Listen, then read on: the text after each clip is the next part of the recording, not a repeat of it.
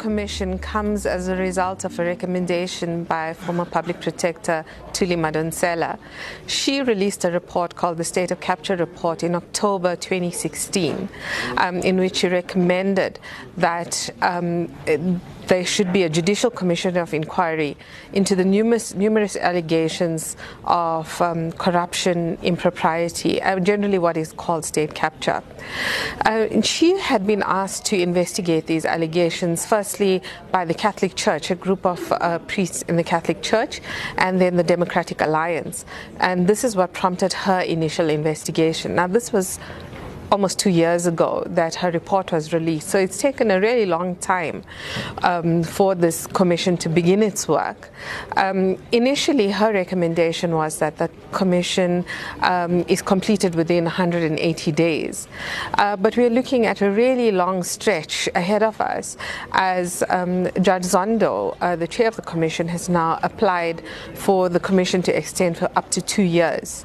Um, and we're expecting a range of witnesses to come forward. Some of them are the whistleblowers, the initial whistleblowers. Um, uh, key uh, amongst those um, are, for example, Themba Maseko, the former government spokesperson, because his evidence, uh, he, oh, the, the allegations he has made tied the former head of state, President, former President Jacob Zuma, directly to the Gupta family, um, and that the, the former president tried to influence um, uh, him uh, to award um,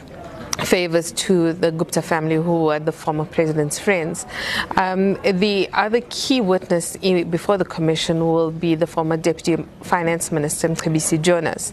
And um, it is actually his public statement um, that uh, prompted um, this avalanche of information in the public domain about the influence of the Guptas uh, on the running of the state. And his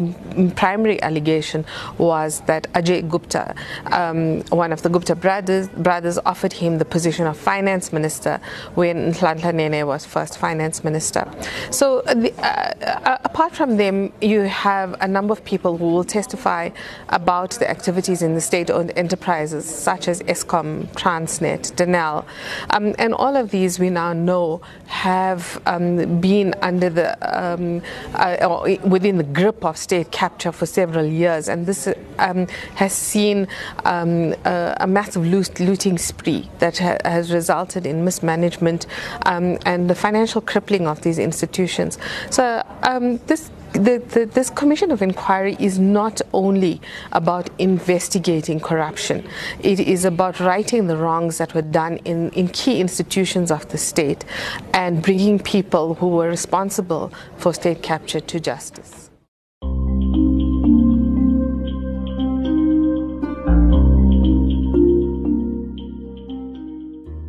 The State Capture Commission, I think, is going to be um, a very troubling journey for South Africa. Um, I don't know whether South Africans are adequately prepared for what is about to come out. Um, I think the, the Gupta emails gave us a glimpse into. Uh, the, uh, the, the grip of the Gupta family on the state. Um, but I think that the, the true nature of their influence and the the way um, they bought people off, um, the the way that they um, influenced the awarding of awarding of contracts, and the massive amounts of money that was stolen from state institutions. I think that we are going to to find that all of this information will give us us the impression of how badly compromised our government has been um, and how badly it has failed um, at serving the people of South Africa and the constitutional duties of a democratically elected government. Um, and I think that it, it will be a reflection on the state of our society that generally um, the rest of us were sitting here and didn't know what was going on in our country and what was going on with taxpayers' money. And also that it only got reached the crisis levels when people spoke out um, and when the Gupta emails were, uh, were, were pu- publicized that people really were fully awake to the, the, the, full extent of state capture. But even then, I think there's a lot that we do not know. Um, and I think we better brace for a, a harrowing period in history when we will get to know the true nature of state capture.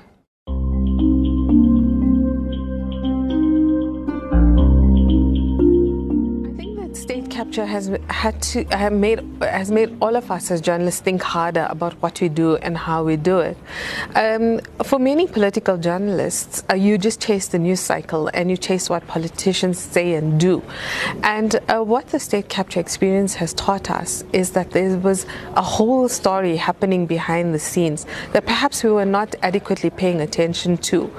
um, and that we we cannot take things at face value. We cannot believe what politicians tell us um, that they are doing and that we can't just follow the, the normal delivery mechanism of government, that it requires all of us to look behind the scenes, to see the kind of relationships that are developing, to monitor the, um, um the operations of state institutions, of, um, of state owned entities, um, and to also ke- uh, keep a closer look um, on uh, the flow of money and how it's used. I think that the, the role of the media um, has evolved um, a lot over the, the, the past few years um, as, as, state capture have, has gripped government because I think that the media has had to work harder to be able to tell the true story of South Africa. And I think that has taken an, um, um, a, a, real toll, because, you know, an emotional toll on many journalists who, uh, some of whom were investigating the, the Gupta emails, um, but also the, the kind of relationships you have with people where you, you realize um, that people that you, you take at face value have actually really seriously compromised and that you cannot trust everybody um, and that you, you, you have to um, be able to uh, I, I, think uh, you make sure that you analyze the information that that they give you. Um, so it's um, it's been a learning experience, I think, for for many journalists. Um, on a personal level, I think um,